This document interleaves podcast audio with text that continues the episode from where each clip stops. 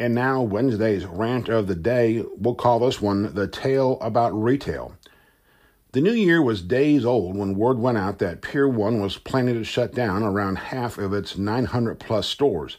The culprit, once again, probably the easiest description, is these what we know these days as not good times for the brick and mortar stores.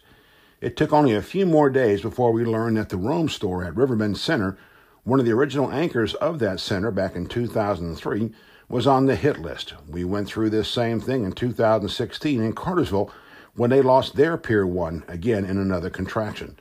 Seven months ago, a smaller nearby retailer closed as well, Payless Shoe Source, also was in a free fall nationwide and has taken drastic steps to severely cut back that chain as well. And we continue to hear another chain, also in this neighborhood of stores off Turner McCall, is thinking about making some cuts as well. So, two spots, maybe a third brewing on the west side of Turner McCall at Riverbend and Hicks Drive intersection, those combined are not a good sign. And yet, as the store closing signs went up in the windows at Pier 1 on Tuesday, massive earth moving machines continued to prepare the foundation for the next big shopping center in town. East Bend is designed to bring 20 to 28 retailers and restaurants when it opens later this fall. We confirmed another tenant on Tuesday, McAllister's Deli, which will give Panera a run for its dough.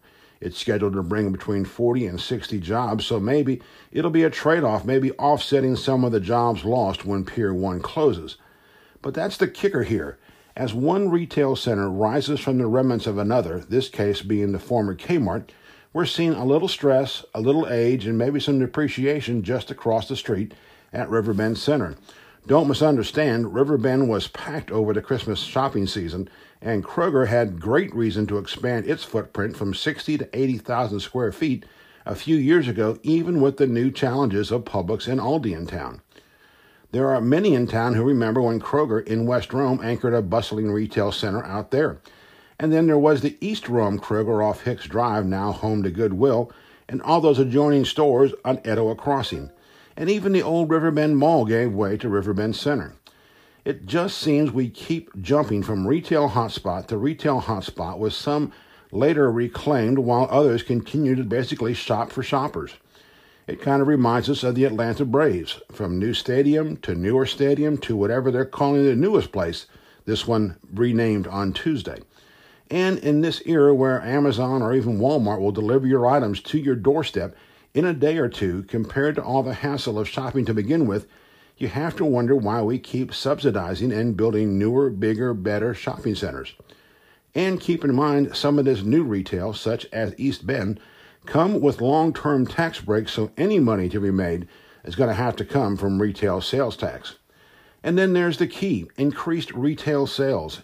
In a market where our growth rate is measured now in generous fractions each year, we're not exactly creating new demand and we're not exactly bringing in dazzling new players that'll keep locally earned dollars in locally churning cash registers.